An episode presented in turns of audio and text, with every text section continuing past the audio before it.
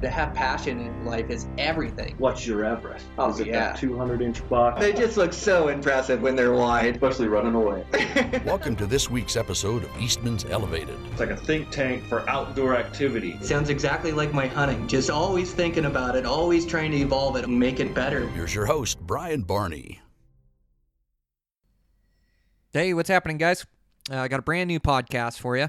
So this comes straight to you from elk camp. Uh, we just got done backpacking, and then we were kind of home basing out of my house and hunting mornings and evenings. And it's with my my good buddy Dan Hevern and my buddy Logan Summers. Um, Dan's been a, a really good friend of mine for just years. He's been on a ton of different adventures with me.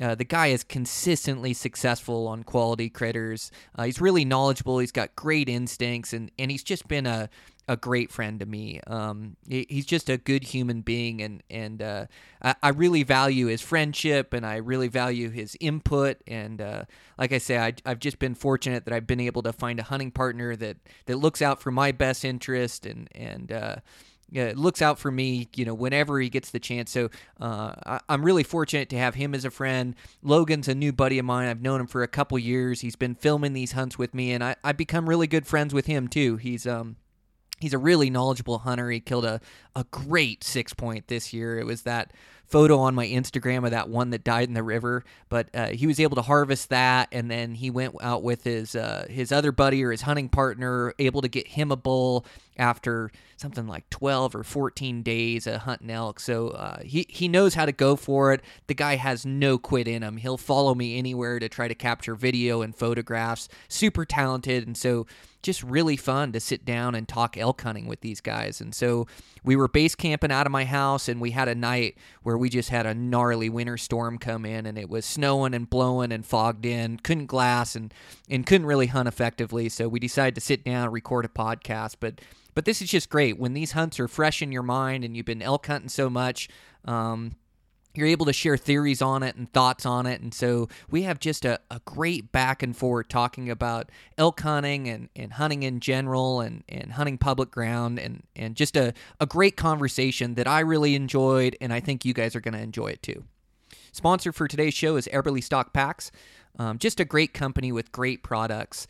Um, I, I, the Eberlestocks packs, they sure hold up. And I've been, you know, to their offices and to their warranty department, and they have one guy that handles it kind of part time, but they just stand behind all their products and they build them to to last through the test of time. They're they're marked at a good price point. They have packs for for everything you can think of. Um, from from day packs, which I'm really loving. Their new kite pack is their day pack. I've been using it a bunch. I really like how it packs the weight. Um, I like how lightweight it is, and I like the design of it that you can get in through the roll top or through the front. So so really excited on that. Um, I use their their battleship for expedition hunts. It works great. Gosh, it packs heavy loads really well. Able to pack, you know, my my deer in my camp out of Colorado, and uh, my back didn't get sore at all, and able to get the weight on my hips and um, good lift straps to get the weight off my shoulders, and and just really good designs. Um, I've also been using the little big top a lot. I really like that for. I was using it for day hunts and then short expedition hunts. And so if I've got more gear I'm bringing with me for a day hunt, I'll use that. Um, or if I'm planning on doing like a pack out killing a muley and I have to get that plus all my stuff inside it, I'll use it. Or doing these small camping trips where I'm doing two to, to five days, I'll bring that little big top. I really like the weight of it. Um, but they're just building great products. Uh, I really like Eberlestock, and and uh, thanks to those guys for sponsoring the podcast and everything they do. Okay, and over there at Eastman's, um, gosh, there's um, the the text messages are flooding in. Guys are really starting to get in them. I know Dan's had a great season. I want to get him back on the podcast. He finished up his season with a really nice six pointer. Finished up his his elk season, or he might still be hunting elk in Montana. That guy just goes for it. Um, Brandon Mason, uh, we I just did a podcast with him. Boy, he had a great elk season. Put down just this giant six point with his rifle, and um, Scott Reekers killed a giant buck with his rifle in that uh, in the Wyoming backcountry. And then I I saw Guy and Ike. They put down some antelope, and I think I saw a couple bears come through the other day. But uh, everybody's having fun, getting in the outdoors, having some adventures. So be really fun to catch up to all these guys, and and uh, I sure are. I sure am pumped for them, and it's really fun to to share in their success through through these text messages and and uh, emails, and then talking to them, you know, and over the phone. So. Um, super excited. We've got a lot of good content coming up. Um, I've really got to get back to work. I've been hunting like a madman and trying to fit in my work in between, but I'm gonna have to really focus in here and and uh, get my work done and and um, get caught up a little bit here. But boy, it's been a good season. Sharing it with with family and friends so far, which it was a big part of my goal, is just enjoying it and and helping um, helping helping my friends out find success and, and get into critters. And so I've definitely done that. Uh, a lot of elk hunting days. Um, it's just it's just been a great season. I just really enjoying myself. So get some work done, and and um, I've got a few days left here to elk hunt, and then uh, we'll start focusing. I got some mule deer hunts coming up here in the late season, and maybe a Coues deer trip. And so um, just get back to my training and get back to my shooting and working hard. The answer is to always put in the hard work um, you know, for season. And so I just want to I want to continue that and work harder than ever to find this consistent success. But what a great season, man! Did I have fun? Um, so this podcast, we share a lot of that. We share a lot of the elk hunting, and and uh, so let's get this thing rolling. I've been talking for long enough. So um, we've got uh, uh, Logan Summers, we've got Dan Heverin, Eastman's Elevated. Here we go.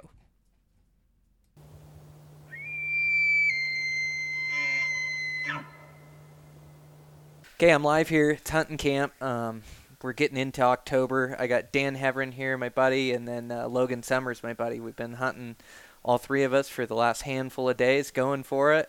And uh, before that, we all have quite a bit of elk hunting time in. Uh, I was hunting with the Hawaii guys, and then uh, Dan, you've been hunting solo, and then we did a trip early too. Yeah, we did kind of like a scouting slash hunting trip. Yeah, Yep. yeah, quick two three days. Logan, you killed a heck of a bull. You're the only one tagged out in the group. So Drown, drown one to death. Yeah, it must be nice. Shot him in the river, and then that was a drowned. wild shot in the river oh too. man, yeah, that was one of the craziest things I've ever seen.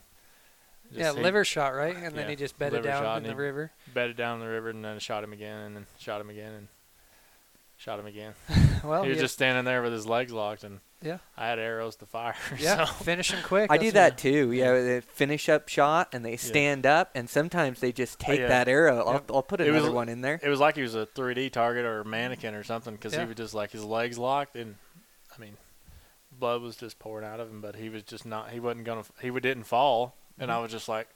Well, take another one. He's not going any Yeah. further than this. This is where he's gonna die at. So, just shot him and shot him and shot him and shot him. So, How was it getting him out of the river?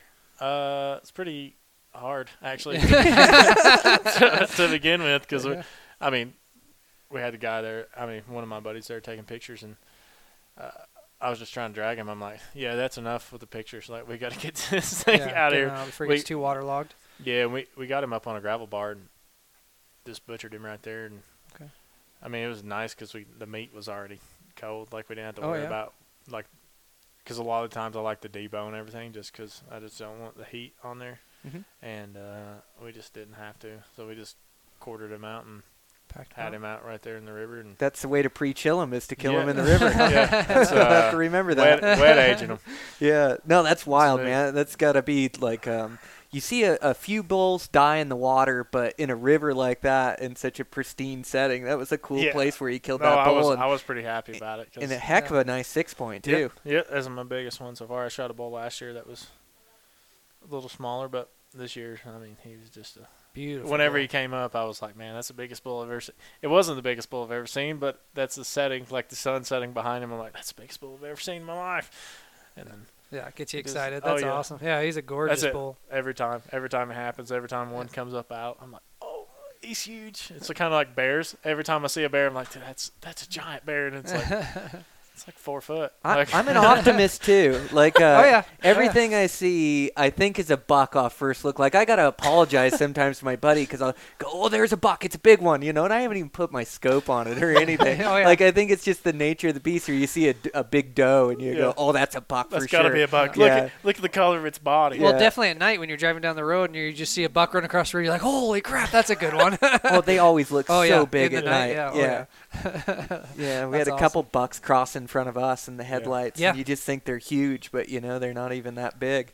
Yeah, they always look bigger and always look bigger going away and on the skyline too. Yep, for Oh, yeah. sure. I Yeah. love That's like that one on buck. It was like 130, and I was like, "That thing's huge." it looks so Giant. good. and it was just like the sun was rising. I'm like, yeah, we got to figure out something. And I like got spots come out, and I'm like, oh, Yep, not a big one. hmm, Yep. that's No, you get a you killed a nice bull. That was that was awesome. Yeah, we're both trying to do the same thing right Oh, now. yeah. It's been a long season so far. It's been actually pretty rough for me. Uh, you know, obviously, you know, a good uh, good antelope season for both of us. And then, uh, you know, I got my mule deer a little bit earlier than what I actually wanted to. It just worked out that way. But yeah, chasing elk is man, it's just been a tough year. I've been seeing seeing them. Had some opportunities on some giants. Um, hunting down in Idaho this year. I actually it was a very tough, difficult hunt, but got on, like I said, giant bulls, and uh, it was just desert country down in the sagebrush. You know, super difficult, super loud and crunchy, and so now now we're fighting snow and rain and blizzards and mm-hmm. you name it. So it's kind of all over the place. It, it's too hot to hunt. Now it's too cold to hunt. I don't know. yeah, hopefully it'll help us out. But yeah. Mother Nature really dictates like how the elk season will go. Like I've hunted 20 years in this valley, Yeah. and just every year is different. Yep, for sure. No, uh, this place is kind of a weird, weird one. You know, you got the winds all, always. You always count on the winds, either some direction, and then uh, the fog that we've been fighting the last few days. Um, you know, we put on quite a few miles. Let's see, the last what two, three days, right?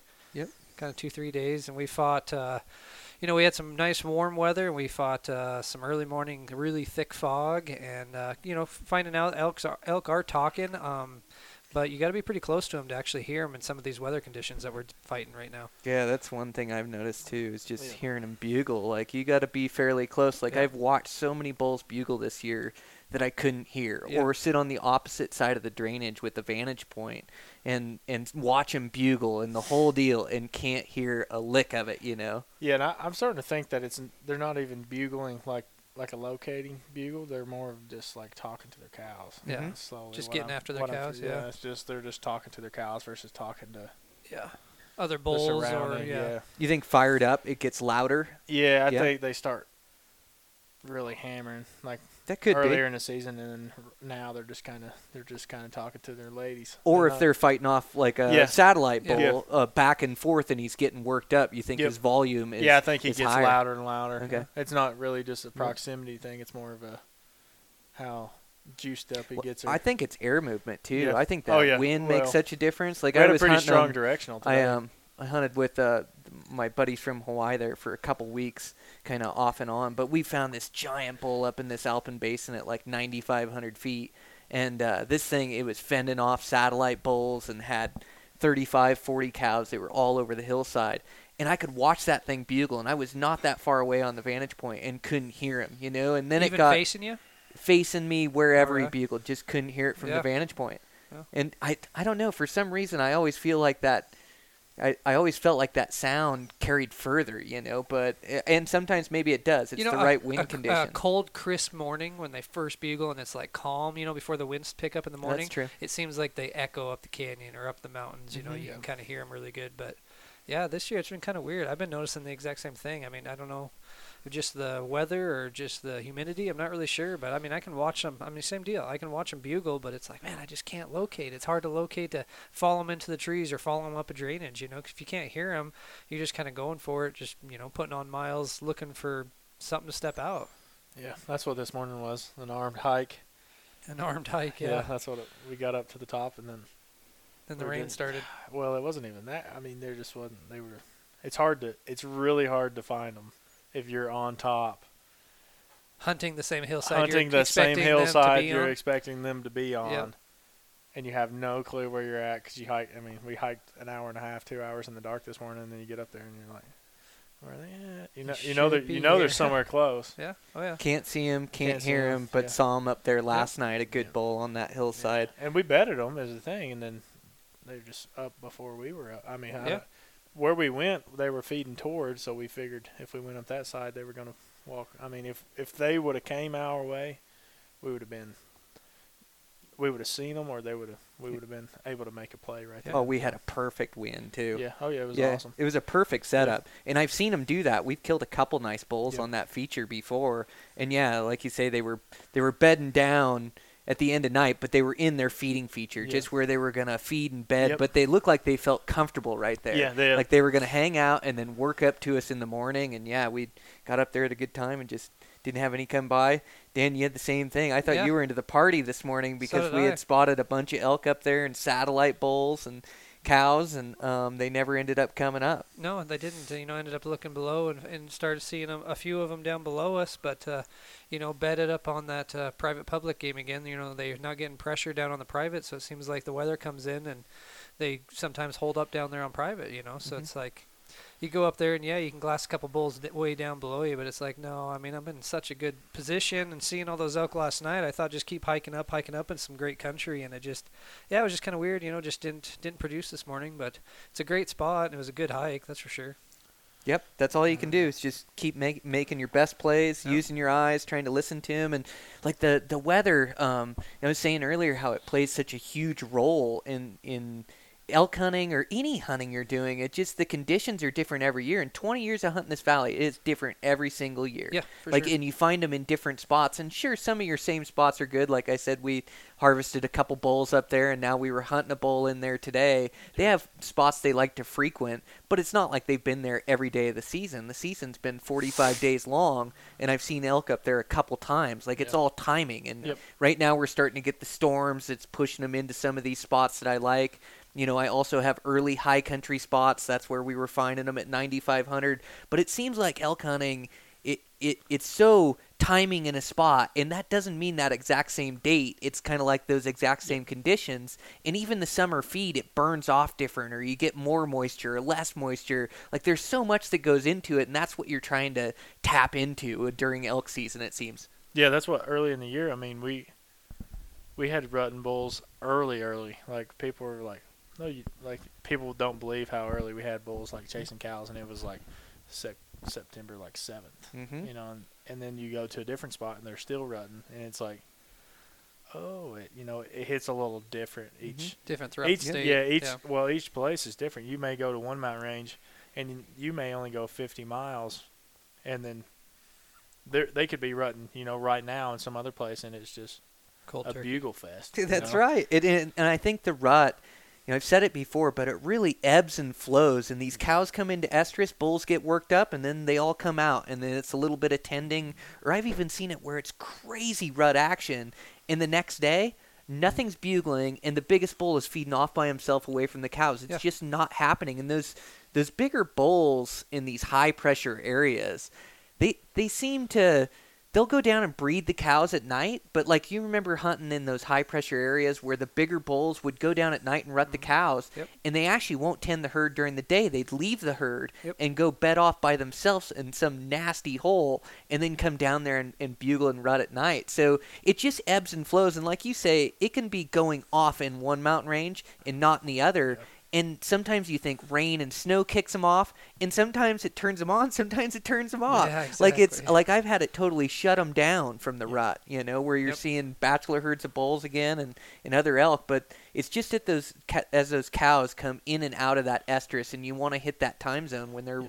when they're rutting really good. Yep. No, you brought up a good point today, or maybe it was last night. We're kind of, um, you know, we left a different mountain range to come to, you know, come back here to the home front, hunt over here for a few days, but we, we did it kind of backwards, where we spotted bulls last night and, you know, where they're going to go feed and where they're going to go, you know, bed and where we predicted they'd be at in the morning. But it was kind of the opposite of what you actually wanted to do. It's better to almost glass them in the morning, see where they go in bed, and then hunt them. So right now we're just kind of flip flopped. We're kind of backwards right now. We we're So and then you know tonight comes in and visibility is what 50 yards maybe. Yeah. Yeah. I mean just ridiculous. You can see the back fence, and that's yeah. it. So right now I, ju- I feel like we're playing catch up at the moment right now. You know we're not quite. We don't have them bedded. We don't have them you know super located right now. I mean we got some ideas, but yeah, it'd be nice to get back on track and actually have them. um, just in the reverse. You know, know where they are in the uh, after the morning, after the morning hunt, know where they went to bed, know what drainage they're going to come out on and feed Mm-hmm. and stuff. So we kind of have an evening place. We can be up there on the mountain instead of being down low trying to glass all these hillsides and all these features. You know, so Mm-hmm. I just I'm just couple more days. Today tomorrow's supposed to be a really nice day. It's snowing right now, um, so I mean that could be good, that could be bad, but It's gonna shake things up. yeah, it's going to shake it up. But, you know, worst case, I mean, geez, we're at least going to see new fresh tracks in the snow. So Yes. we'll just see Yeah. what it, see what it brings. Yeah, we're excited. We're- Yeah. Yeah, it'll be it's good. Change is good. Yeah, Get a break tonight. And, That's what the place that I hunted is. It was just like a big break system, and we were up on top, and that's where we camped at. And if it, I mean, if it rained, we didn't only sit in the truck because we're chicken shits, but we sat in the truck because like it would literally shut them up. Like they would be Yeah. bugling, and then a cloud would come over, and I'm not kidding you. We would be down there, and it would just, it would like it would start to rain. We'd put our rain jackets on, and you wouldn't hear a single bugle, and you're like, what in the? wor-" I mean, these are like there's nine or ten bulls bugling in this place, and it's just like it just shut it off completely, and we're like, did someone hit a light? Like God hit a light switch or something's going on? Because they would, they wouldn't. We would just literally go back to the truck, make Mountain House or ramen or make a sandwich or, and just sit there and watch football or something on the. and then once the rain stopped, we would wait till the evening hunt, glass up a bull and then make a play, and then they would be bugling again. It was just like every time they got wet, they just they were quiet. Mm-hmm. must be the moon. It's moon. moon face. yeah, it was it was a weird Yeah. it was a weird experience for me too. I mean, we were in just like You had I good mean, rut action though. Yeah, I mean, people talk about like, man, that was the best elk hunting in my life. Like, I don't know if I would ever be able, like. I could go to some private ranch in New Mexico. I don't think I'm going to be able to top what happened this year. So. God, I love that. There is Yeah. nothing better in life than being in the middle of them. You know, Oh, it's yeah. so fun. Yeah. And Yeah. the party is. Oh my gosh. Yeah, we've had some good encounters this year, and and you know, you guys were doing a lot of calling and having success doing that, and and we use the bugles as a locate call, and man, I used to cow call years ago quite a bit, but I I really like stalking them and moving in front of them, and Yeah. we had a nice play at a good six point here a couple days ago, but. You know, I, I've noticed too, or what I've learned or picked up on this season, and and uh, we located this good bull. We were making a lot of plays when the Hawaii guys were here. Good stalks in and on them, and we had this one bull one night. Me and Rob did, and um, we caught him, and he was hung up kind of in these aspens, and the cows were out in front of him. And we made a play for the aspens and popped up on the aspens. And you know how long it takes you to kind of stalk in, and you're slow and you're quiet, and you're kind of going to where that elk last was. And I've noticed when I'm stalking these things, I almost have to go to where I think they're gonna be. Yeah, like if I see the if if I see the cows out in front of the bull, like I need to make a play on those cows. And if we just would have circled around instead of gone for those aspens and just like a judgment snap decision call, like we would have killed that bull. And then we were behind that bull the whole night until dark hit. We rolled out. He went over the last bench, and we're behind him. Nothing knows we're there, and we roll up over the last bench, and he's like 99 out there in the open, and lights turning off, and it was like just this really nice heavy six. But yeah, I've noticed that when stalking them is you got to try to pay attention where they're moving and just trying to get in front of them, and you can't because they they move into the wind a lot. So a lot of times you're trying to flank them. You know, you're trying to cut off a spot. But I that's one thing that I've really picked up on this season is hunting elk to where they're headed, not where they're at. Yeah. So you almost think hunting hunting the cows really, you know what I mean? Yep. Focusing on the cows, keeping track of where the cows are going to be. Um, basically, you can say that. I think anybody that's hunted elk before can say they can predict where the bull's probably going to end up going. I mean, most 99% of the time, Yeah, he's not- eventually yeah, going to go to where those cows time are. Yeah, gonna- exactly. So, yeah, it's a hard thing to do. You see a six point, and you want to go up to this, where the six point's at, but you almost have to predict where the six point's going to be if you if you hunt like you and I do. I mean, spot and stock game, we're not setting up with a decoy or setting up in the brush with two guys calling 100 yards behind us. We're not playing that game. A lot Yep. of times we hunt solo. So how are you going to set up a call into these elk when you're hunting solo? Well, I think it. I think you can, man. I think it's. Um, you know, these guys had success doing it, and I think it's the same thing. I've always believed it's where you make the sounds from, not the sounds you make. So if you get in front of those elk or get to where they're headed, and you give them a few cow calls Yeah. or a couple, you know, they just seem to come check you out. Now, you know, I. You know, I always believe that you call in more satellite than herd bull, but man, guys kill herd bulls every single year. But I really think it's it's not just chasing them, calling at them, and it, there's like a, this art to it of trying to get in front of them and move around it that I think a guy can get really good at. So, like, I think all these tactics apply to it. Yep. But yeah, it's getting in front. Like, we had a, a bull with a lone cow that came out in the meadow, and man, if they just would have fed there, we would have killed them. But they were on the move for some reason, not Yep. spooked, not just moving country like elk do. Elk love to walk. Yep. You know, they're they're just nomadic by nature and just just walking away. But if we would have gone to where they were headed instead of getting in behind them and then trying to trail them the whole night, you know, like we we probably would have killed that bull. And we came dang close. We got in bow range like three different times. But Oh, yeah. I really think that's the key to it. Whether you're calling or whether you're stalking, is being where those elk want to go. Yep. Yeah, predicting where they're going to be. Yeah, No, and, that's a good. That's and a good way. flanking them too. Like Oh, yeah. um, they're always moving, nosing into the wind. It seems like Mhm. whenever they're moving, and so like you can't get in front of them all the time. So then it's about trying to cut them off Yeah. or you know keep that Playing the that angle wind right. game. Yep. Well, and- and you you were talking about hunting them in the evening. Like I love the winds you get in Yeah. the evening. Yep yeah, because a lot of times they're let's just you know they're up on a mountain. They're usually going to start feeding down or across. You're down below. You got your wind right. You got your thermals coming downwind. I mean, yeah, you got you got some elevation to gain, but you can play the angle game. You can cut them off right to left or straight up, and they're you know you're always you know your wind's going to be good. Um, so it's just predicting what the country looks like or you know getting cover. But I mean, you can almost play even if you wait back and wait wait for them to come down to you. I mean, either way, you can you know go up to them or or wait them out. But at least I feel like you almost have the upper hand, kind of, you know, because your wind's in your favor. Um, you kind of know where they're headed. You know, the only thing that I don't like about evening hunting is you lose light. That's the I same just- thing, Oh, man. it drives you nuts. You, You run out finally of get daylight. in. Yeah, and you waste a morning.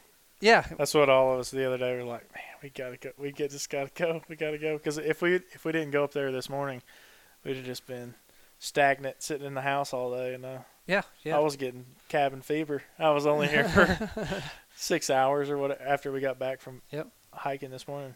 Yep. And got back here and I was you guys had left because I didn't have any dry shoes for some You're reason. out of boots. I was out of boots. Um, all my boots were wet. Like the insoles were wet. There was nothing I could wear, and I wasn't. I didn't bring my seventy dollar flip flop. That's a story for another time. but yeah, I was just like, I mean, after you've hunted as much as we have, it's just like you you're not hunting or you're not doing something. You're like, what am I doing? Yeah, like, you, you got to be smart about it though. yeah. You got to be smart. Like Yeah. today, I mean, you got to admit the Yeah. the ceiling fell fell down today, and I mean, like I said, visibility's nothing. I'm not the type of guy that just goes for a hike with my bow in my hand. If I don't can't hear him, can't see him, don't know if there's elk in there, I am not gonna just you know just hike across the hillside because that's never worked for me. So I just you know I'd I'd, li- I'd rather hunt a little bit smarter than that. So yeah, it's good. You know, take a take a little um, you know breather today and Yep. go through the gear and dry things out and kind of make a solid plan for the next day. I mean, there's nothing wrong with that. You know, get some good dinner in us and we, tonight. yeah, we got to stretch the legs this morning too. And we, Oh yeah, we went. yeah. We both. I think all three of us really went for it. It was it was a good hike this morning. I mean, man, I I know I I hiked for several hours just nonstop, so it was good. Yeah, Yep. I wish I did. Brian did. I did not. I'm you just took a trying little to break. Keep, I was trying to keep up the whole time. Ah, you did great. You made the top. Heck, we were pushing, trying to race daylight, just Oh, yeah. trying to catch him up there. yeah. Yeah. But Yeah. yeah, we if made we it. do that again, we're gonna have to wake up a little earlier because I'm. Yep. Yeah, a I thought I thought I, well I was doing pretty good and we got like I mean we got to like our first like fifteen hundred foot climb, and people are not gonna believe me whenever I say this like fifteen hundred foot climb. Brian did not stop one time, Yeah. just go and for we it. like got and we, I was like. And I didn't. I mean, I didn't stop, but I'm way slower walker. I'm like an old man. I'm, Did you 20, guys, I'm did a you guys run 24 your year headlamps, headlamps this morning quite, for quite a ways? Uh, Headlamps, and then we shut up, uh, We shut shut, 'em them off, off. at the final ascent. Okay, sure. Yeah. Yep. and I mean, I'm like a 24 year old, like old man. Like I just walk slow, like, but I don't miss anything. That's what I. That's what. That's my claim to fame. I'm just like, There you go. you guys, you guys missed all this crap. Hey, There's you all- had an antelope these buck at 20 yards a couple days ago that Brian and I didn't even see coming, and you were turning Yeah. around getting ready to Yeah, throw. Yeah, and I didn't have a bow. I all I had was two sheds in my hand. yeah. So The yeah, we time that- missed that. yeah, I'm just walking slow, and these bucks or these does come out, and they're like 10 yards at one point, and I was like, hey. Like every like look back here and Brian turned around and then this I mean just a masher buck comes out I'm like what am I supposed to do like I don't have a bow bow's in the truck I'm Yeah. camera guy This- yeah. but No, there's times where I think I am at fault, or I kind of just kind of put my head down and start rattling off the miles, or you know, just going for it, you know, Yeah. and maybe maybe I should slow down just a little bit and, and That's why you guys make Look the around. best of friends. Just Cause, hiking. Yeah, oh, you guys are just two peas in the pod. so when we went to Colorado, Brian's like, once the pain starts, I just don't stop. And Yep. I'm like, yeah, I know. Trust me, I've I've watched you zigzag up Yep. and down this mountain and just this never stops. Oh, just- you gotta, you gotta, Yeah. you gotta love the burn. I mean, Oh, once yeah. it starts burning, you know it's doing something, and you just kind of have to put a smile on your face and grind it out. It's kind of how all of our adventures go, whether it's camping in a ditch or camping in the underneath the truck or in the back of the truck or up on the cliff or in a tree or wherever it is. It just kind, you know, you just kind of endure and yeah, do that's, it. That's what this year was good because I just found like my pace, and that's Yeah. where I'm.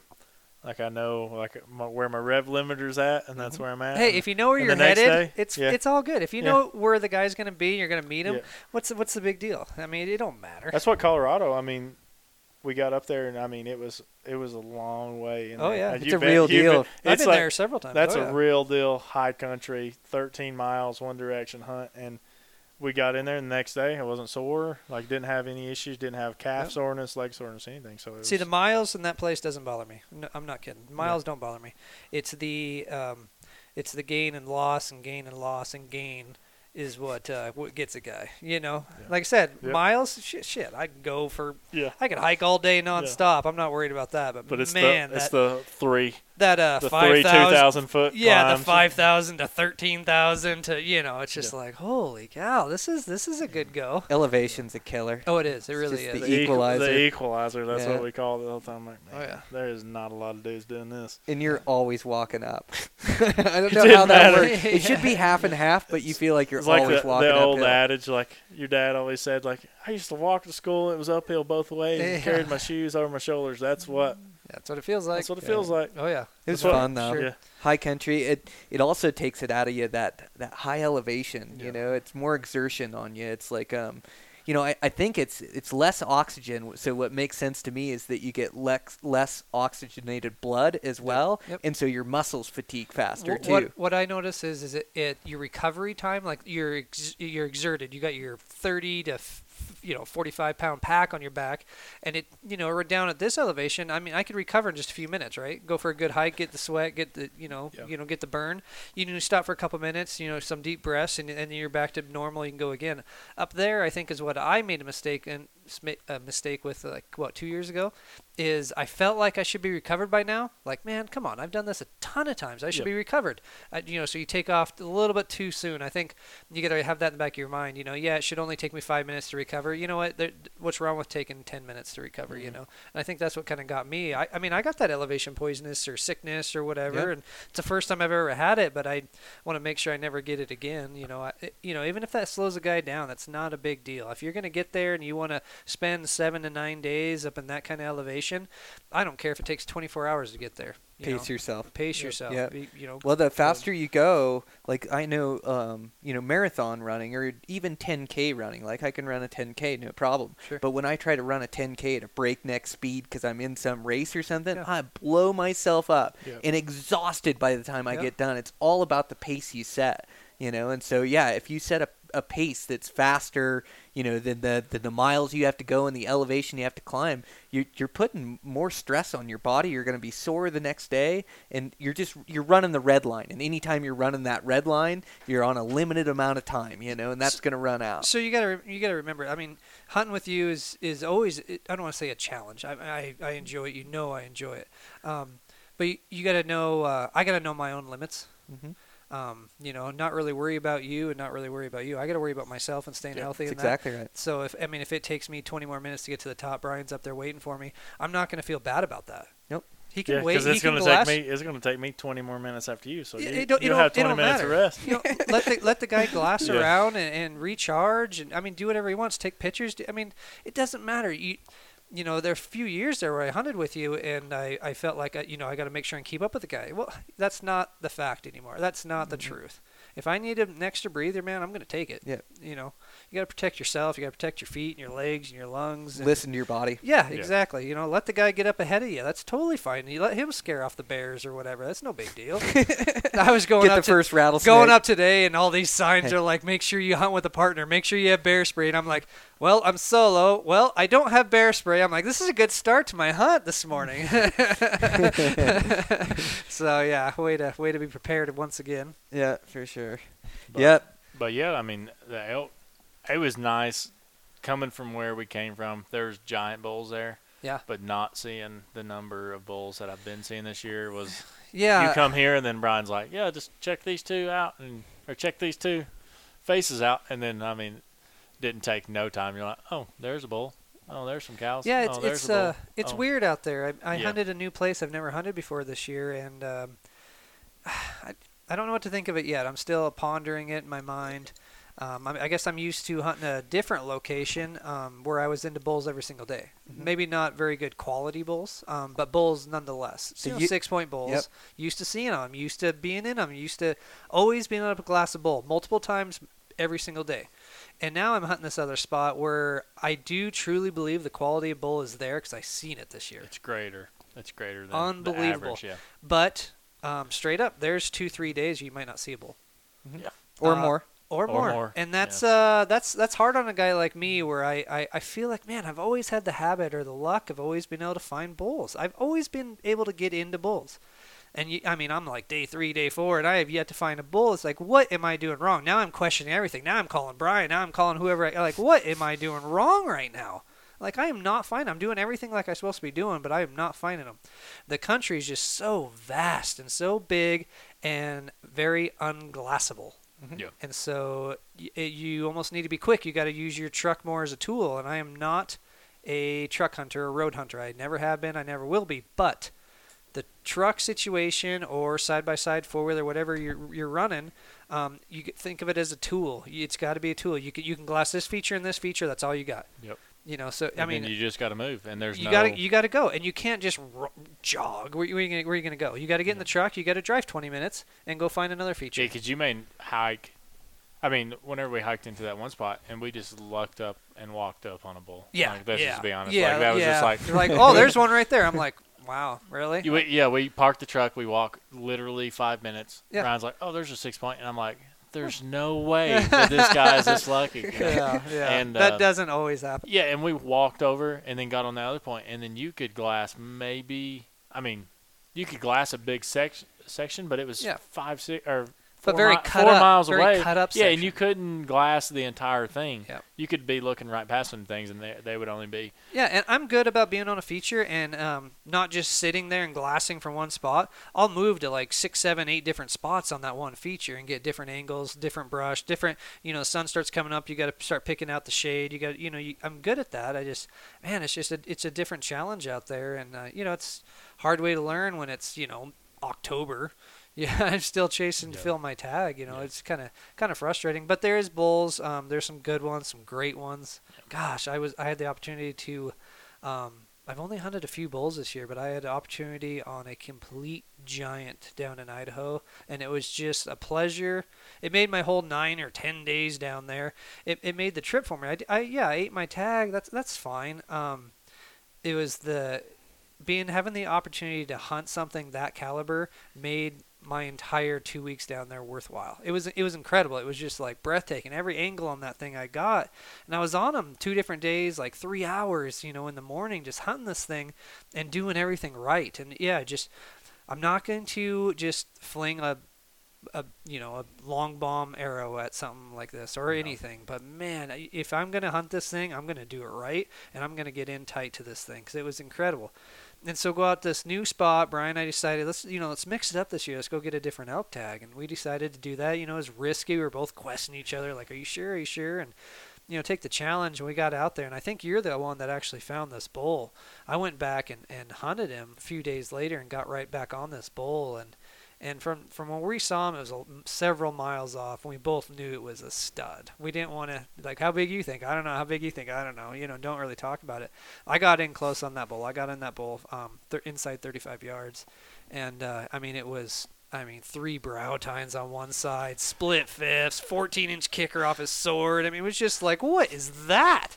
And it was just incredible experience, you know. So, you know, that's pretty cool. I, I don't think a lot of guys even get to see that caliber bull in several years, and I got on two complete giants this year. So I'm not I'm not real disappointed. I just I, it's just tough. I'm used to seeing a lot more, but uh, you know, sticking through it. I got a couple more weeks here, and you know, hopefully notch my tag. You know, come down to the end, see where we're at.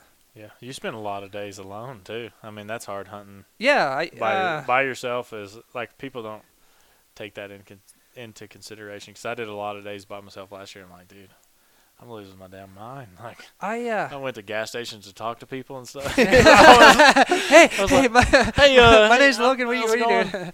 no, uh, I uh, very much enjoy um, running solo. I, I feel Yeah. like over the years, if I look back over the last you know you know few years of hunting, I hunt very well with Brian. I always have, but I feel like I've always been a little bit more successful being solo. I, Yeah. I don't know why that is. I have no idea. I just I I make uh, I'm not really sure why. I, I do enjoy being your in- alone Your intuition. you know, shut the phone off, shut the, everything off, listen to a couple podcasts, um, just kind of do my own thing and, and camp wherever I want and just kind of pick up and move. And I, I think you're the same way. I think you enjoy being so. There's times where being solo is just pretty cool when you're just you're you're relying on yourself and your gear or whatever you're doing. You're relying 100% on yourself.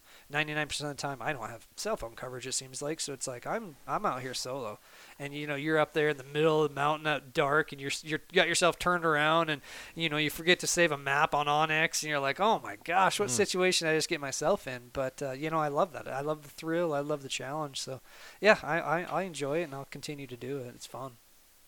Oh man, it is maybe fun. one, maybe once I get older and I grow up, I don't get it anymore. But it's fun to share the hunts with Yeah. buddies oh yeah, and sure. enjoy them together. But yeah, there's also something fun about that solo hunting too.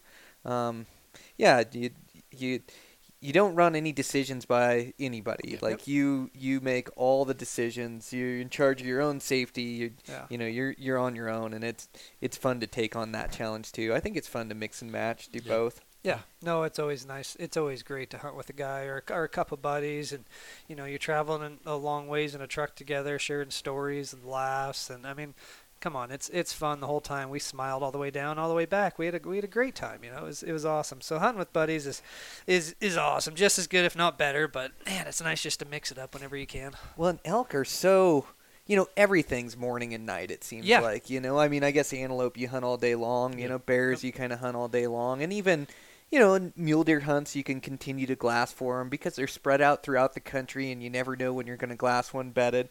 But yeah, I. Elk are just such a morning and night Yeah. creature. Like if if you're on them, like you may have a middle of the day hunt, or you know they they may rut late into the morning and you chase them back in there and they're still rutting at 12 o'clock and you still see them bugling throughout the day and you're hunting them or you bet them and get a stock but a lot of days you know if you're not on elk or they put away in the deep dark timber you got a long day to yourself got a to long yeah day. to figure out how you're going to spend it so it's always nice to hang out with buddies and then make a play for the evening and a lot of time you know, you can use that middle of the day to be moving your camp or Yep. to be going deep in somewhere else. And we did like a, a bivy trip out when we were out there. We keep uh, like our running joke now is sleeping in the ditch. Like we Yeah. we didn't make our camp until after it was dark and we were on elk. It was a it was a cool experience there. And then we we're looking for a place to sleep and we got lightning and thunder in the backdrop and we've all gone super light like i have my bivy sack that Yeah. doesn't even really work that well dan got you've got a tarp. tarp, logan had a pretty good bivy sack that he's pretty comfortable with but um yeah and we finally settled on this ditch is where we slept Yeah. like this is this There's a trail little that bit of a laid dead tree, down yeah. it was pretty flat and it was underneath the tree it was a Yeah. good it was the best of sure both worlds. It Yeah. was kind of flat and it kind of had cover. yep Kinda and kinda, yeah, for sure. Yep. We just settled. But no, Slept touch, touching good. back on that, um, I'm not kidding, man. There's times where you might only have 20 to 30 minutes in the evening or in the morning. Yep.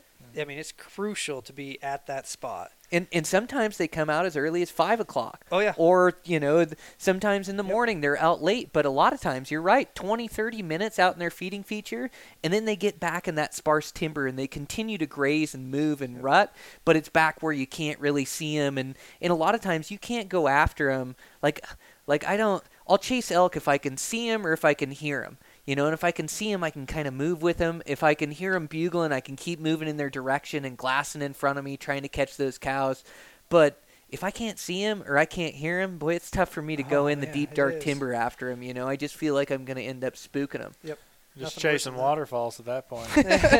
Waterfalls and unicorns. yeah, I mean, I that's like my like my style is like fine. Like I don't even like calling calling to them first. Like I always like gla- like Glass at first. visually seeing Sure. where they're at on like a certain feature before I drop into anything. Yep. Like calling, because I mean we've called bulls and you're like, oh, they're just an extra ridge, and then next thing you know they're on top of you. yeah they're on top of you or they're even further away, and you get set up and you're calling, you're like, where's this thing at? You know, and it disappeared because he dropped down into you know uh, just a, a coulee or something, and then he's coming back up the other side, and then it's like, man, he's right. I mean, it just like Happens real quick and It's so tough if they bugle in different directions too. Oh, yeah, their you head- think their they're different turn. spots. yeah. Like I've had a couple bulls that I've just like still haunt me to this day. That they're giant big bulls that I want to be killing, that I want to be chasing, and I'm on them and I'm coyoting the herd, and I can hear them bugling and I'm moving with them. I'm trying to get to their their bedding zone where they're gonna feed around and calm down right in that location and look for beds. And all of a sudden he bugles, and it's like he bugles away from me, and it echoes off the canyon wall, and it sounds like he's in the next canyon. Yep. And so I go racing Two down there, and I just step down on him at about 30 yards and blow up the whole herd. Yep. Like, I've done that a couple times. God, I just kick myself. And I know, you know, one of one of my Hawaii buddies, Sean, he had that where he, you know, thought the bull was somewhere else, or he was trying to get the wind right and ran right into him and blew him up. And I knew, like, on his trip, you know, that would that was what bugged him the most is messing up on that bull. You hate making mistakes, but elk, you also you got to go get into him. You Yeah. you Yeah. can't You can be aggressive with elk for yeah, sure. you you can't just sit on the edges and watch them and just hope for this miracle encounter. Like elk, you always see them like they're never very close either. They're always way away when you see them or you know you hear them, but you got to go chase them and get into them. You can't be afraid to go get into elk, and you know you you got to crack a few eggs to make an omelet, and you got to spook a few bulls before you can get an arrow in one. Like I just think you got to get into them, and you're trying to get the wind right and all the conditions right, and we're trying to be smarter, better elk hunters, thinking about everything and trying to hunt elk where they're moving and getting your wind right, but. You know the truth of it is, is you got to go get into them, and sometimes when you go get into them, there's a cow you didn't see, or you make a bad move. But you know, I think that's the way to hunt elk is uh, aggressively, Yeah. no matter how you're hunting. Yeah, because that's elk hunting. That's not Yeah. elk viewing. Because you can waste Oh yeah. Sit days too long, away, Yeah. days and days away of just like sitting there glassing. You're like, oh, there's bulls, and then you're just like, oh, there's no, I can't. You know this. I don't have this a one- perfect Yeah, opportunity. this right one now, may yeah. be. You know, it's not like. I mean, I feel like killing high country mule deer is harder than killing elk. I mean, just on. I mean, because they are all. I mean, all their senses are heightened. heightened. They're up in a. You, you can make one mistake with them. You can kind of make mistakes with Mm-hmm. elk. I mean, just like today, they had those bulls walk out and they were just a three point and then a spike, and I mean, we just stood there at sixty yards, you know, and just like stood there still, and they were just like looking at us, like bobbing their head back and forth, and like then they just turned and wheeled away, and we're like, like you you you have more time with those, I feel like, than you do with with mule deer, because mule deer sometimes, I mean, it's just like Yeah, you don't have that. Op- you're You're just done. like- It's done and yeah, over with. it doesn't now. matter what you're doing. Like they're gonna figure, they're gonna see so- like they're gonna see the glare in your eye or something mm-hmm. crazy, and it's just like whoop, they're looking right at you, and it's like Yeah, I've been able to get away with actually quite a bit more with elk than other Yeah. animals. Like, I've always been able to. It seemed not always, but it seems like I've been able to reach down and get my binos out and look through it, or Yeah. reach down, grab my rangefinder, Yeah. click them off, put it back Yeah. down. You know, if you do slow movements in front of your body, where you're not like you know on the sides or anything quick. If you do anything quick, you're done. But man, Yeah. they're they're a curious animal, you know, and so it's kind of it's kind of cool to be able to see what you can do being in tight with them, and it's always pretty exciting. Yeah, they'll put up with a little bit more. They will. And and elk make a lot of noise when they move through, and so therefore, you know, you can make a little bit more noise moving through. They'll put up with a little bit more, and um, you know, I have I have seen them like in those high pressure spots where Yeah. they are like hunting an antelope. Yeah. Like they are on high alert. And then there's other elk that are wilderness elk that don't see very many humans and they're pretty relaxed and they're not expecting to see it because they haven't been chased all year. Yep. They haven't been bumped all year. And so they're just elk being elk. And then you kind of get your chance to move. And yeah, you can get away with a little bit more movement in the shadows and in the timber than you can on a mule deer and antelope. You can get away with more noise. Yeah. A- and then you're right. If you if you freeze, a lot of times Yep. you get away with more. And I think, like you were saying, range find, like you can you can get away with a little bit more slower movement before they bust or break. And there's always exceptions to the oh, rule, Oh, but. I feel that way with elk too. And it, yeah, I, I I like to hunt them aggressive. Like I like to get the wind right. And if it's not right, like I'm not always going to charge all in and go get into it. Like some, I like to put them away to bed in the Yep. morning and then get on them in the evening because a lot of times you don't have enough time to get to them where they're at or they already make it to the deep dark timber or they stop bugling and so then i know where those elk are at i don't want to blow them out of the country Well, you can't keep track of if these got seven, eight, even twenty cows. You can't keep track. You might be able to keep track of where he beds. You're not going to keep track of where all twenty cows bed. Mhm. So what's your play? You're going to just sneak in there just watching the bull? I mean, yeah, yeah, that, I know what you're saying. It's it's super difficult. Like a muley buck. I mean, yeah, you can watch him bed and watch his you know two, three other buddies bed, and they're usually pretty tight, and you can kind of see where everything's at you know, elk, it's a different story. The bull might bed way above his cows or below his cows or off to the side, and there could be some cows and calves scattered throughout the timber. I mean, it's just it's it's tough to actually go make a play in their bed. I mean, there's times where you can for sure, but yeah, I like I like what you said about you know watching where they at, where they entered the trees, where they're you know you not you know they're not going to go too far when they're you know it's late in the morning. You know they're going to looking for their beds, and you, so it gives you such a solid play in the evening to be within striking distance and let them come out to you mm-hmm. with a good wind. You know, factor in the wind, of course. But yeah you can keep better track of those Yeah. Numbers when they're in their feeding feature it yep, seems like when they're when up in their and bed like single filing out or doing Yep. whatever they're doing or talking or and, whatever. and every once in a while there is a good play on their bed i'd say more open country where Yeah. you can actually see them bed or i've seen them i've also like coyoted the herd and i followed them to where they start bedding down and i'm already within Oh, you're 100 200 Yeah. yards i'm like in their bedroom with them Yep. and they start bedding down well then i can move on them a little bit better but as far as like trying to still hunt them when they disappear in the deep dark timber yeah. Like I mean, every once in a while you'll be moving slow through there and catch some elk, but for the most part, you end up blowing them. You know. The and only so, time I kind of enjoy doing that is those days where you have that high wind Okay. and you get in there and you got you got your noise is covered. Obviously, your wind's good.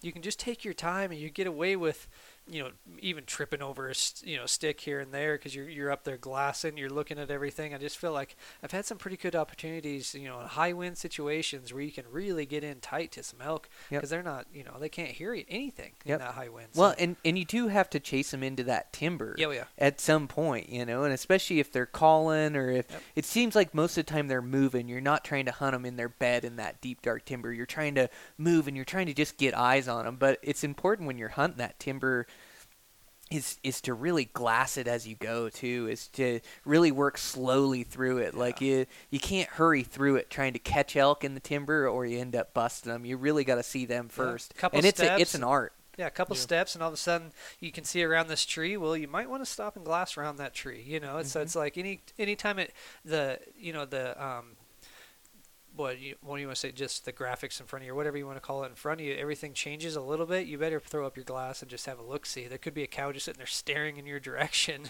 I mean, yeah, it's glassing is huge. It's the most important thing I do. I know that. Well, something you guys have done that I've noticed. I mean, I do it to an extent, but you guys never peek over. You guys never walk over a ridge. Like it's like ne- like it's not even like. It's like a subconscious thought for you guys. Like it's instant. You guys stop. No, anytime you guys I see, like all only thing's poking up is your head, and then you walk a little bit forward, and then you walk a little bit, and then and then you just slowly. That's how you work it. Anytime you see sky in Yeah. front of you or skyline in front of you, that is one of the most dangerous things you can do. Is just jumping over it or standing on the top. Yeah. Everybody wants to stand on the top and look at it. You know, Brian taught me a long time ago, years and years ago. We were mule deer hunting together, and I think I want to say it was actually back in Colorado. Um, we used to belly crawl um, with our bows behind us or in front of us, belly crawl over these saddles and ridges, and and yeah, you take a little bit of time, go really quiet and really slow, and get make sure both of us and dragging our packs behind us are, are down far enough so nothing is skyline, not Yep. anything about us is skyline. Then you can kind of roll on your side and roll on your back and throw up your binoculars Yep. nice and slow and glass. I mean, any movement on the skyline, you're done. Yep. No matter what animal you hunt, I believe any animal, even a bear. I mean, if you're up on the skyline, you move, you're done. Yep. They, they pick that up so quick. That's Move- funny. I- Movement yeah. is like the well. It's just like I, I'm coming. I mean, I'm looking from a different angle than you guys Mm-hmm. are always side by side or you're like right next to each other, and I'm always a little ways back, and I'm just like slowly picking, like seeing things you guys are doing. And I'm just like, oh, yeah, that makes sense. Man, that's really cool. Yeah, I So- that ridgeline assault is so important, and whether you're trying to pick up the animal or you're making your final approach, Yeah. like you're you're always like exposing yourself. And yeah, we we used to like um we used to crawl over the top, not to skyline ourselves. But I think when doing those ridgeline approaches, you see how it's just like. The, anytime any new country reveals, you throw your glass up on it. Like just you'll see an extra six inches of country or whatever it is, and then you take another couple steps and you glass, and another couple And, steps. and don't just you- glass where you think he is. Glass Yeah. way to the right and way Yeah. to the left. Isn't that the truth? oh Yeah. man. Because I mean, that makes your play way easier because you can just back it down. Yeah. And then adjust. Yeah. Oh, he's, Back out I you need, have to. I need to back out and move 100 yards to Yeah. east or west or whatever, you know, north or south, whatever. Yep.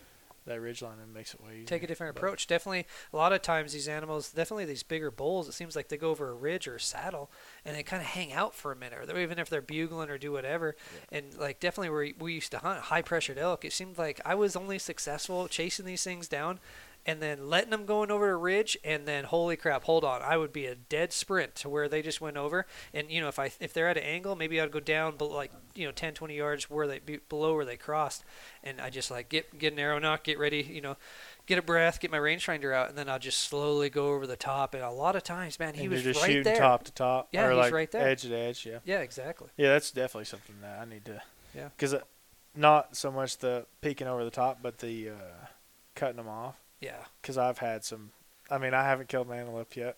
Yeah. Still a little late in the uh, archery antelope season, but I, I had some slam dunks this year, like layups. Like they were like does were down in the bottom, and then there was a buck feeding along, and I was just like, oh, I'll just come over top and kill him. I'm like, and then I came over top, and he was already down the next Yeah, around the next coulee, and he's looking right at me. I'm like, I am so stupid. Like all I had to do was go to the next. Like all I had to do was cut him off, and I would have shot, you know, a 70 inch goat. And I'm like, man, I I I would kick myself in the hind end for like days. I'm like, God, I'm so Oh, yeah. dumb. I'm like I don't know why. Like um, there's no rhyme or reason. It's just that's another thing. Hunting by myself, I'm just like, man, I'm so stupid sometimes. I still do Because you don't, worry, I don't worry ever, yeah. I mean, I like, I like whenever it's like me or Brian or us three, like we really talk through things and like, Yeah. Because we, Figure it we out. all have different experiences and Yeah. have experienced different things. And, And it's good to hear that you can Yeah. pick up on those ideas and be Yeah. like, you know what, that actually in this situation that makes sense. I kind of like what you, you know where, where we're going with this, and yeah, it helps a lot. Yeah, it's kind of it's wild. Um, two minutes on the hoof compared to two minutes on the foot is a big difference. Animals can cover country so much more than it's like 100 can. miles per hour Oh my five. god! Even if they're just walking, it doesn't matter. It's like, man, those things can travel. Yeah. Well, and we got to try to be quiet as Yeah, we're trying to move, yeah. and that's the trick. They don't, they don't care. They're Yep. just crunching. Quiet and wind. Yeah, that's what today we were just walking, and it was like we would walk out of like a crunchy section. I'm like, oh, it's not this bad, and then there'd be another plant Yep. that had like wilted and died for like the next hundred yards. I'm like, I don't know what to tell Brian. Like, Yeah. we're walking on marbles. We're walking on. I mean, at one point I fell, and Brian just looked back, and I was like, What do I do? it's like walking on marbles, man. I don't know what to tell I went I went across. Because it got slick once it rained too. No, I went across. I think two, two actually pretty good um, rock slides up there, and holy crap! I was wearing the wrong boots apparently because man, that was just like on ice. It was horrible getting across Oh, those yeah. rock slides. Those little tiny, you know, sharp little rocks. Man, it got slippery. Yeah, I, I was just like, man, I'm gonna sit down here for a minute. Hey, is there any way you Let's- can you can describe to me your uh, Tennessee way of opening up a gate? Oh yeah. Uh, so uh, First thing in the morning, wasn't it? I'm much taller than these two, so I had to, I had to, I had to uh, sit in the front seat, passenger seat. So that's the uh, in Montana. That's the dedicated uh, gate opener. Yep. and uh, about six thirty, I was still asleep whenever Brian we pulled up the first gate, and uh, I was dragging it backwards, and then next thing I know, I trip over the biggest dirt pile, and I'm just tuck and roll. I mean, it it, it honestly looked a little bit like 007. Like I felt pre- I felt pretty cool, like I played it off, but You it did. wasn't. It yeah, it wasn't. I didn't though. I and felt like you just cut went my thumb. Yeah, went- cut my thumb, and I was waiting for it to swell up, but it never did. So Well, I'm in the back of the truck, and Brian kind of looks at me a little bit, kind of glances back at me. He's like, "Boy, that's a different approach to opening up a gate." Yeah, oh yeah, oh just tuck and roll completely oh, back. we were rolling. I looked like oh a, my like a six year old at gymnastics class, like just Yeah. rolled flat on my back, and I was Oh, just like, that like, was great. "You guys are just laughing." I'm like, "I don't know, guys. I don't know what's going on. I'm still asleep." Oh, Still man. Gosh, dark that was, out. That was such a great time. Man, we laughed so hard. That was fun. It happens quick. Guy I'm goes really the- man down Yeah, quick. I'm the comedic relief on a lot of stuff. It's just like oh, because I'm we usually falling. I'm wearing moon boots for some reason because all the other boots don't ever last, and then I'm wearing these Hoka One One boots that look like they're Got a giant. they got a. them. I mean, they're super comfortable. I packed out my bull with them on, and I was like, man, these are world class pack Nice. out boots. But uh, yeah, they're uh, you can roll your ankles real quick in those things. oh, I bet. I mean, I don't really roll like it doesn't really hurt, but it's enough to get you off balance, and then next thing Yep. you know, you're falling with camera gear and all this other stuff. it was great. Man, it's in in uh you fall really graceful by the way. But yeah, like um you you you don't fall like you don't usually get hurt. You usually Yeah. fall and you're back up Yeah. and you know how to take a fall. You guys all played sports and and me too. I bounce back up, but man, does it happen quick. And Oh, yeah. and you really got to be careful like the rock slides you're talking about. Man, you spill like I I was trying to walk to well, look through the spotting scope or to say something to Sean, and I was walking by this rock that was protruding out, and I kicked that thing with my knee Oh. so hard, and that thing hurt for like three, four days. I could Oh. feel it hiking around, you know, and, and that's super minor, you know, it's it's no big deal, but that just it happened so quick, or like you you cut your arm, like I cut my arm on some lava rock in Hawaii, and you're always walking that lava rock. Like if you took a real spill and laid yourself out, man, you could really hurt yourself, I've or been- or break something, I've your been- wrist, Yeah. or Yeah, I've Yeah. been dealing with this. I crossed a old rusty barbed wire fence. The, I mean, shit, it's been over a week ago, and I got stabbed pretty pretty good in the finger. And man, I've been fighting this infection ever since then. I'm still fighting it right now. It's yeah, still we're gonna perform surgery later on Gosh, tonight. this thing Yeah, is that's Cut it. that It's just finger been- off. It's been killing me. At least I can move my finger now. But Nine man, finger Dan. brutal. Yeah. Yeah, you got to be careful out there. I'm always worried about hitting my sight, falling down on my bow, and just totally breaking my sight Yeah. off. Oh man, I fell right on my bow this year, and uh, I took a. It was just on a side hill, and I fell, and I had my bow right there, and fell right on it. Man, it's it's still right on the money. Like it, Yeah. it takes a lot to knock your bow off. I think I got that stuff clamped down pretty good. But yeah, no, I'm always worried about it too. That's as a bow hunter, you're always thinking about your string, your arrows, your sight is a big one. You know, um, yeah, and it. It just it happens so quick before you know it. You're head over I'm heels. always sticking mine in the mud. I'm just like I'm so stupid. I come from like a rifle hunting background. Like I never picked a bow up until basically came to Montana, and I'm just like just like always sticking like the cam in the mud. And I'm like, what am I doing? And like for some reason I'm the world's worst with bowstrings too. Like I can sh- I can shoot one out in like six months, and it's like, uh, we just got we just got you a new one. I'm like, Well, you're tough on gear no matter what it is. Yeah, oh, it doesn't I've matter. been noticing that. Yeah. Yeah. Everything Yeah. I own has got blood stains or it's got pockets are ripped out. I, It's I the have way it's no supposed to clue. be. I don't. Yeah, I don't All know. your glue fell off your boots the last couple days. Yep. Well, that's because the uh, leaf blower blew a hole in my the the muffler, not the leaf blower. The leaf blower did not That's a blow a hole. a The blower. muffler melted a hole in my boots, and I just kept wearing them. Were you running it with your feet? Yeah, I was sitting. I'm super lazy too. I was sitting on a lawnmower like a zero turn, and we just I just cranked the the power all the way up and locked it in there, and just because we own a landscape company in Tennessee, and we just blew out the entire parking lot, and I just run it down through there, so I didn't have to walk it. I don't know. It was a great idea. That's I mean, it idea. worked well, and Until then I burnt your foot. then my sock melted to my foot. That's always making do. Like, Yeah. um, I, I don't know. You know, it's nice to have good gear when you're hunting, and you Yeah. do need to upgrade items, but it's so much, and especially like when you're young and starting out. Like I, Yep.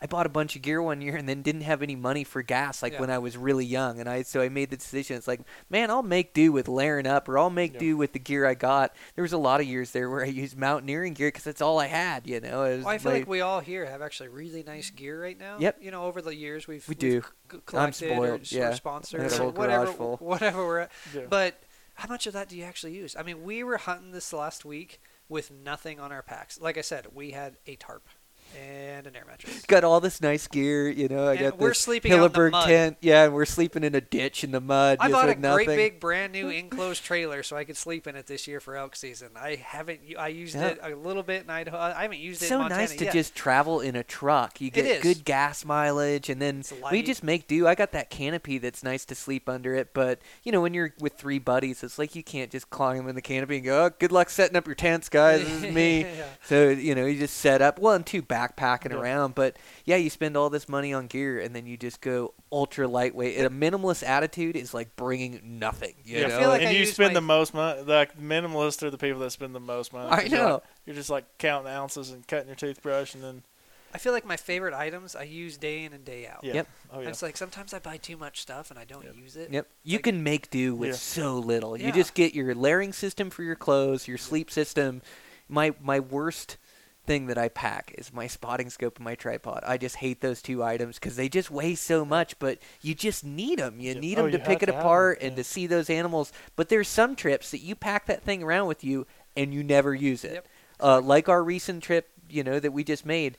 I don't. I pulled that spotting scope out and took a couple pictures of that six point bull that we chased around. Yeah. Other than that, I didn't Yeah. look at a thing with that. You know. Well, I told you I was like, if you who's what are we what are we doing here? And you're like, man, we've got the spotting and scope. We better bring it. Uh, my mind went to, well, we only need one.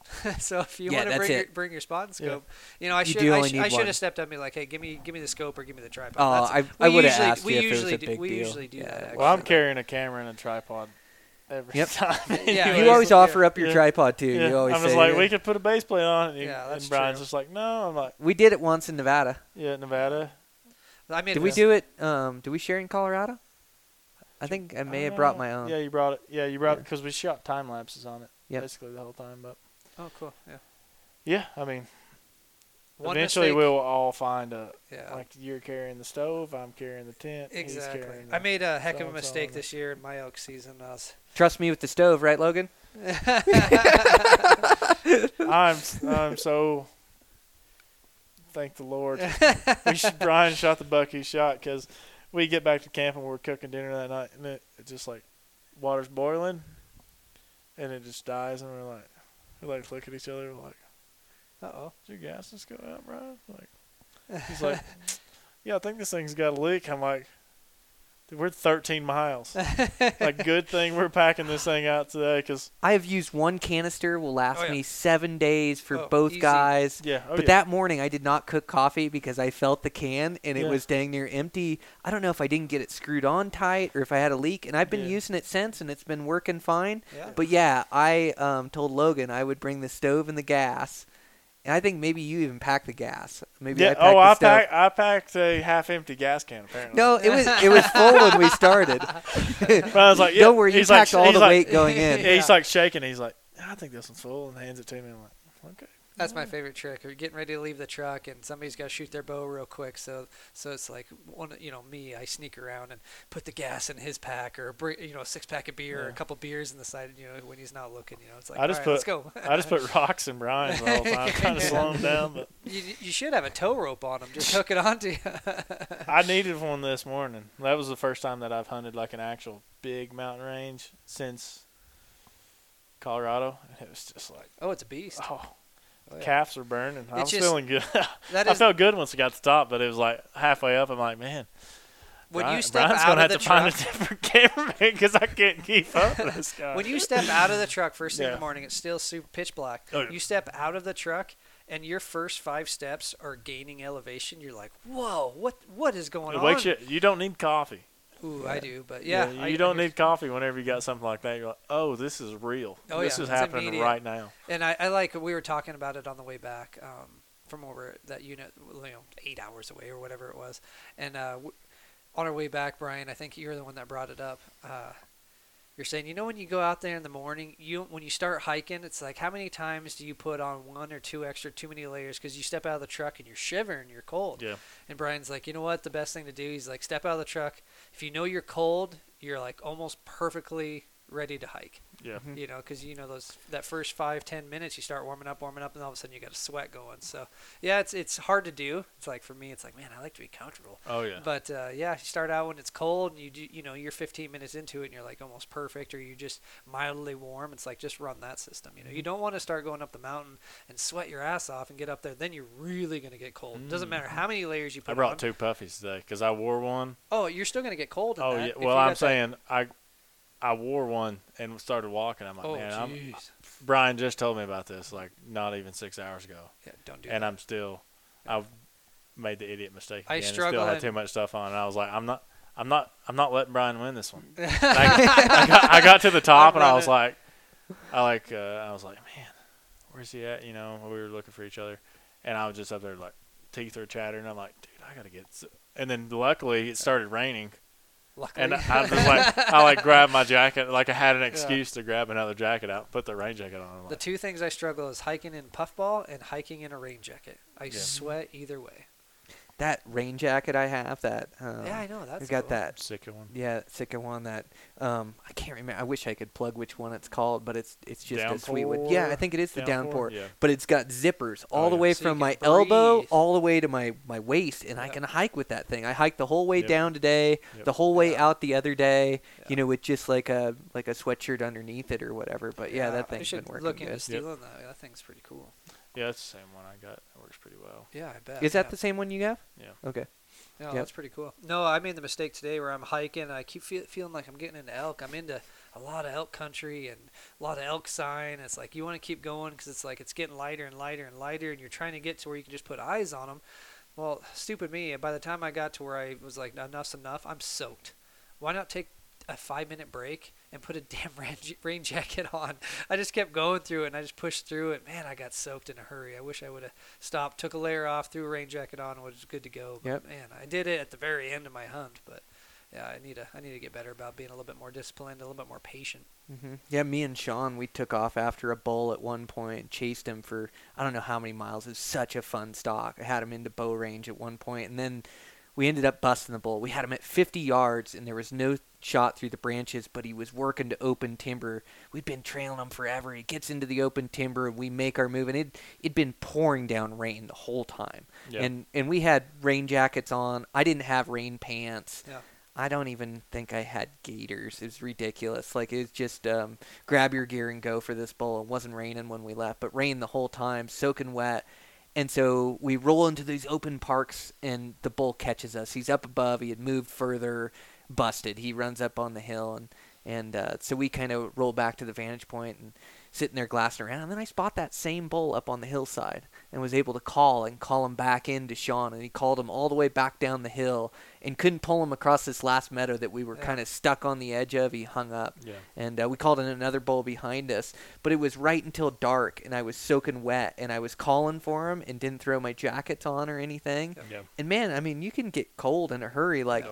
after that whole thing finished up, like I hurry up and threw my puffy pants on and my puffy jacket, and just had to start hiking and drying myself out because I was just soaking wet. Yeah, It's get- amazing how wet you get when you're hunting in the rain like that. And that's, a good dangerous. thing about that Sitka stuff too is it's synthetic and you can really like if you just put it over your wet pants, it'll Yep. you can dry yourself. It'll out. It did. breathe. It Yeah. dried me out. By the time I was to the Yeah. truck, I was warm and, Yep. and fairly dry. I mean, yeah, still a I little mean you're still gonna be so like even today I just had the rain jacket on and we were just walking through grass. I mean it was raining relatively hard, but I was literally wet up into my knees and the grass wasn't but you know mid calf tall and I was wet way past my knees and I was like, man, what in the world's going on? But Yeah. I'm a, I may start It's that long torso, short legs. Hey, I got I got the most awkward body proportions all the time. It- got a long torso. I'm 6'2", 6'3". I got a five nine wingspan, and I got short legs and a beard. and a beard.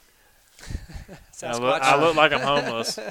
Oh yeah, you've oh, been, it's hunting season. yeah, you've been hunting a bunch. Yeah. Yeah, no, you do good in the mountains, man. Both you guys do. It takes heart. Like, Yeah. um, it's easy to talk about. It's tough to do. When Oh, you're yeah. faced with that mountain, like we were this morning, Yep. and oh, the funniest thing was, so we we go up, and like, um, I know it's a big mountain. I know it's a big climb up there to hunt Yeah. that spot. And so we go up the first thing, and it kind of graduates you in, and then it goes straight up this deal, and straight up, and then you hit the saddle at the at the fence, and then keep going over the top. And uh, so we go over the top, and Logan goes, "God, that was steep, right?" And he's right with me, and we make it to the top. And I said, "Yeah, yeah, that's steep, man." And so we roll down into the creek, and we start going up. And I said, "Okay, we got one mean climb left, and then we're on the top of the bench, and then we're just kind of work our way up and out into the meadow." And he goes, "Well, yeah, it can't be as steep as what we just went up." And I just didn't say a word. I just started hiking, and, and it got steeper than the first section that we got up, right? whenever, whenever I got to start like zippering it back and forth, I'm like, Yeah. What, what is the whole on? time. Realistically, the whole time I'm just cussing Brian. Like, Yeah. nobody knows Yeah. that. I'm just Yeah. like, You can't but- hear me right now. yeah, he can't hear me. That's why. But yeah, I mean, I. It was just like there was no. I'm usually like I just like oh I'll just pick this you know I'll walk this ridge line up and it'll be easier.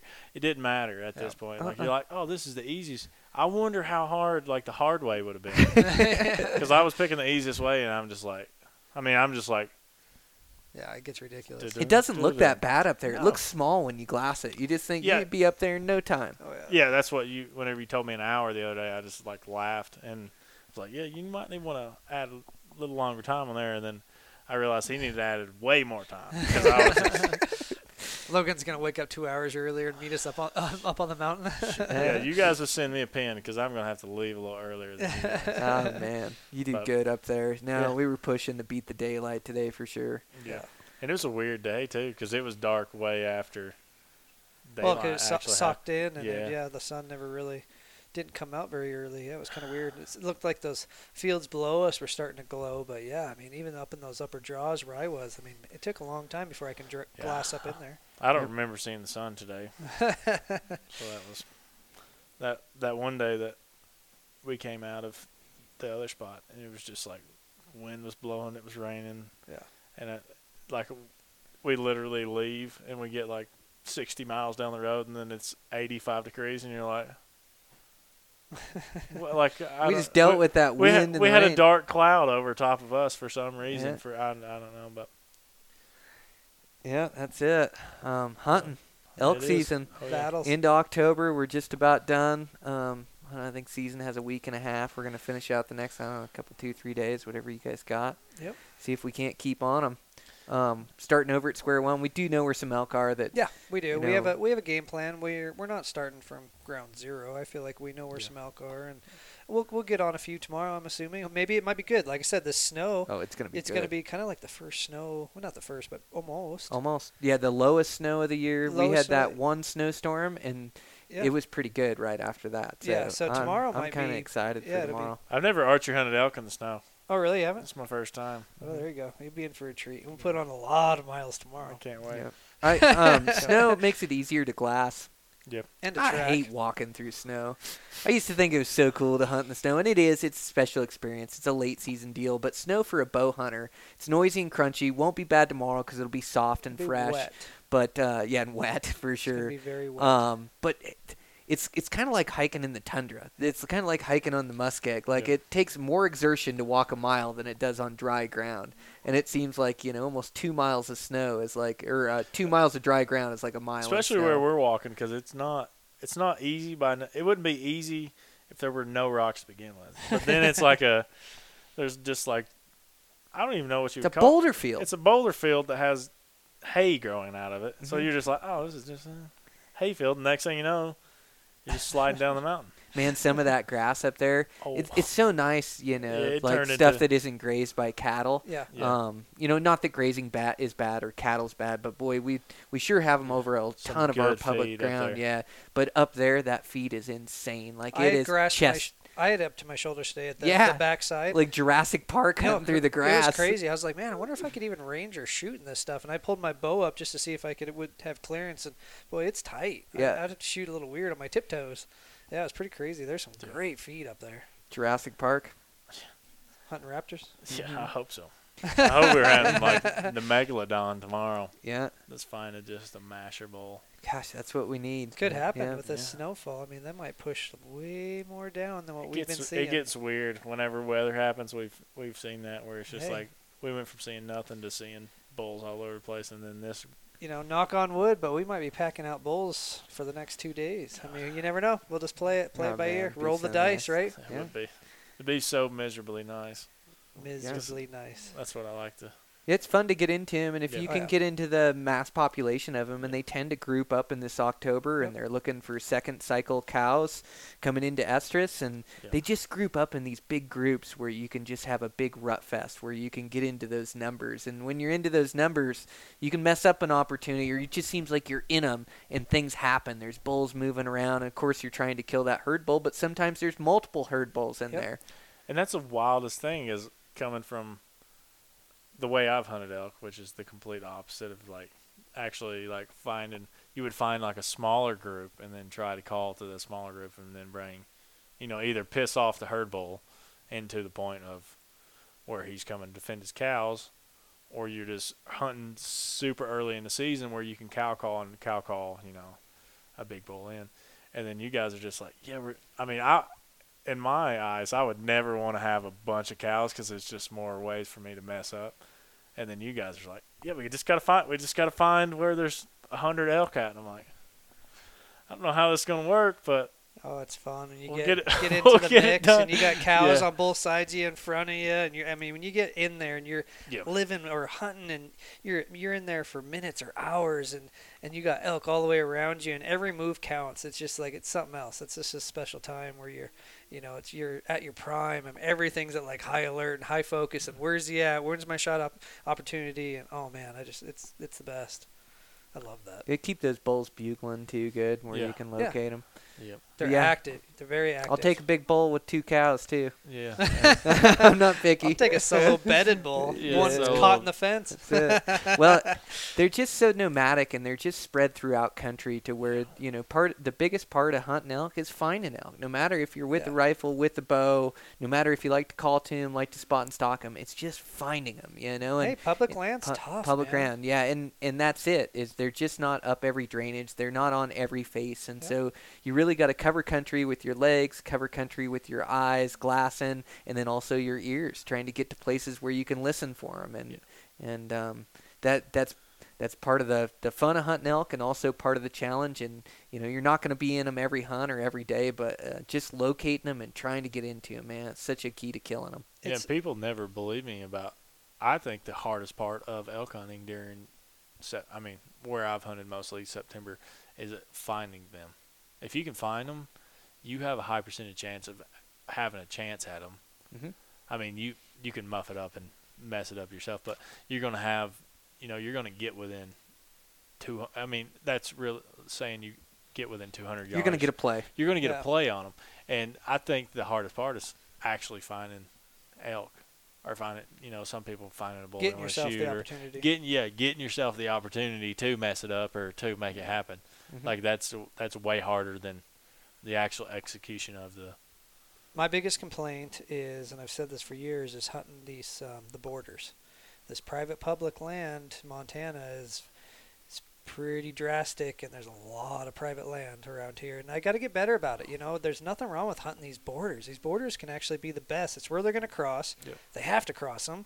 They're going to go up to better feed, or or, or in reverse, they're going to go back up to their bedding, and I got to get more comfortable hunting down. You know, knowing exactly where I'm at, and actually mm-hmm. taking advantage of hunting these these cho- choke points and hunting these borders. I mean, why not push it a little bit and get down in there close and you know cut them off? You know? Especially now with onX, man, that has changed the whole. Oh yeah, yeah. You know exactly where you, you're at. Yeah, because Yeah. you may be on a fence line that's not actually. or it could be laid over or gone yeah, or exactly. missing. yeah, or- that's yeah. what that's what I'm saying. Like it could be, because there's a lot. That's why I there's a lot like of landowners that I never want to get myself in a position where there's even a question that I stepped over the side of the, on the other side of the fence. That's why Yeah. I don't like hunting borders. I would rather be way up in the mountains or way somewhere where there's not even a border for miles. That's Yeah. that's my favorite. But I need to get a little bit more focused and, and, and just you know take advantage of that onX and save some maps and, and look at it every 10, 15 minutes. Find out exactly where I'm at and learn. l- Maybe spend a little bit more time learning the the area where I'm actually hunting, you know, so I know exactly where I'm at. Yeah, but there's no alfalfa fields way off in the back. Ah, that's there's where. not. Why isn't there? Why isn't there? That's my that's my home. I've, We I've need some public Nevada, land we found- hayfields. Yeah, we need. Yeah, if you're hearing this, Congress, we need some Public alfalfa land fields in the wilderness. Put a giant pivot up there, water it all year. water it all do year, just so the hunting's better. Yeah, animals like good feed, and um, yeah, it does seem like you could pretty much the borders on the map and hunt those, and um, you you probably I could find take you critters. to just about any region Yeah. in in Montana, and you you find an alfalfa field that leads into some timber.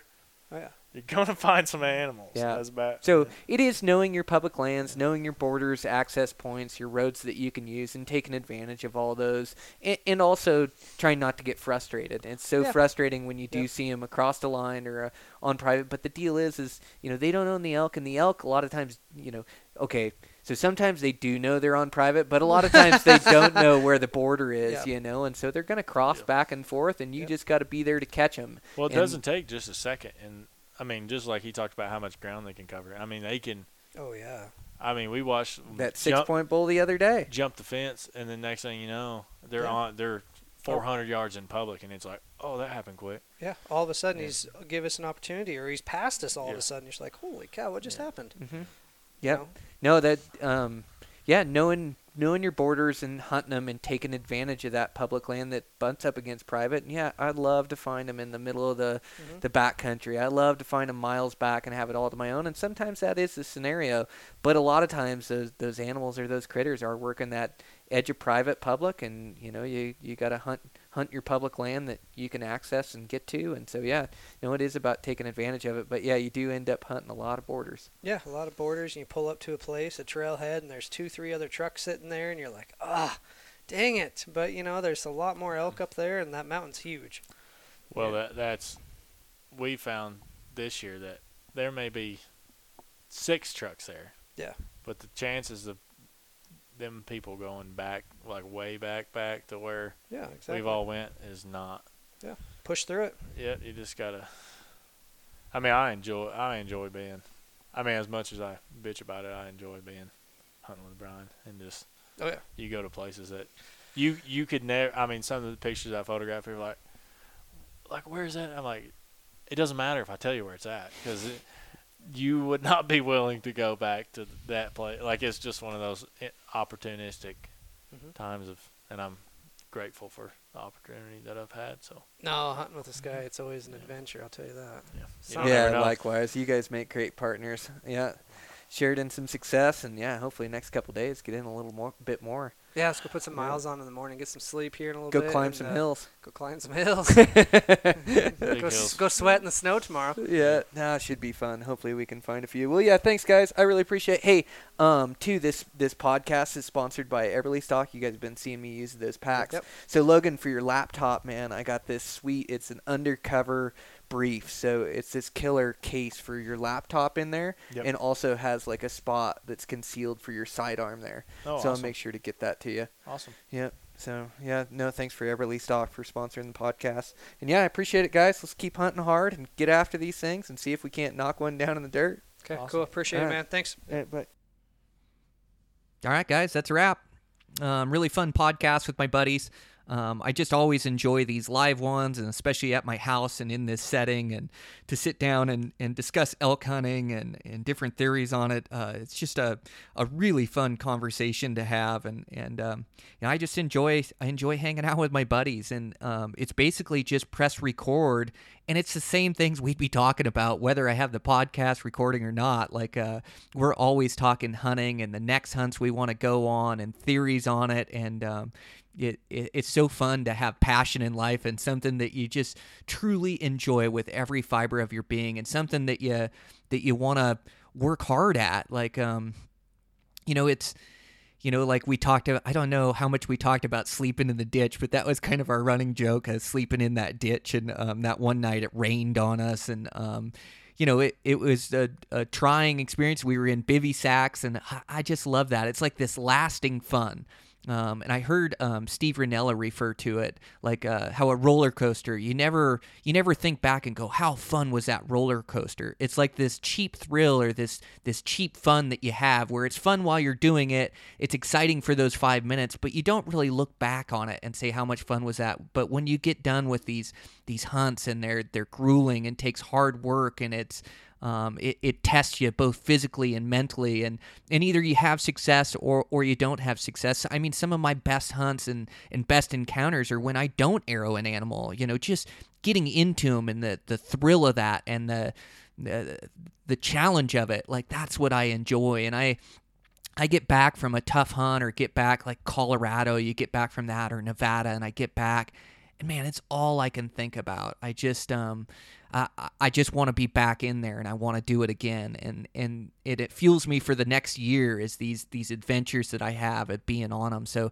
uh, it's just so fun that we have that as as backcountry hunters and something we love to do. And you know I think a lot of Americans are lost in today's day and age but boy for for us guys that that have passion it just gives us something to to to live for and something to be excited about and um, it it it's something special to me and I I know it is to you guys too. So, um, fun podcast. Sponsor for today was uh, Eberlestock. Again, just a great company that makes great packs. They make them for a great a great price point. Um, I'm really enjoying their kite pack as a day pack. Uh, their little big top uh, for small expedition hunts, and then um, their their battleship uh, for these longer seven to ten day hunts and and packing a lot of weight, big pack outs for elk and things like that. So uh, really enjoying their products. Um, I, I, really like the company. I really like Glen Eberle. Uh, he's just a great guy. I can't wait to get back together with him, and I want to sit down and record another podcast with him. Um, he, he's just a super interesting guy, and you just kind of wind him up and get him going and um, you don't even really have to wind him up. You just get together with him, and the guy, uh, he just uh, he he exudes passion, and for whatever it was, like we had him on the last podcast, and he was talking about fixing up that Jeep and the adventure from driving it back from Canada, and that that really resonated with me. It it doesn't always have to be a backcountry adventure. I just like talking to guys with passion, and and uh, he's definitely got it. So thanks to Eberlestock for sponsoring the podcast and everything they do. I sure appreciate it.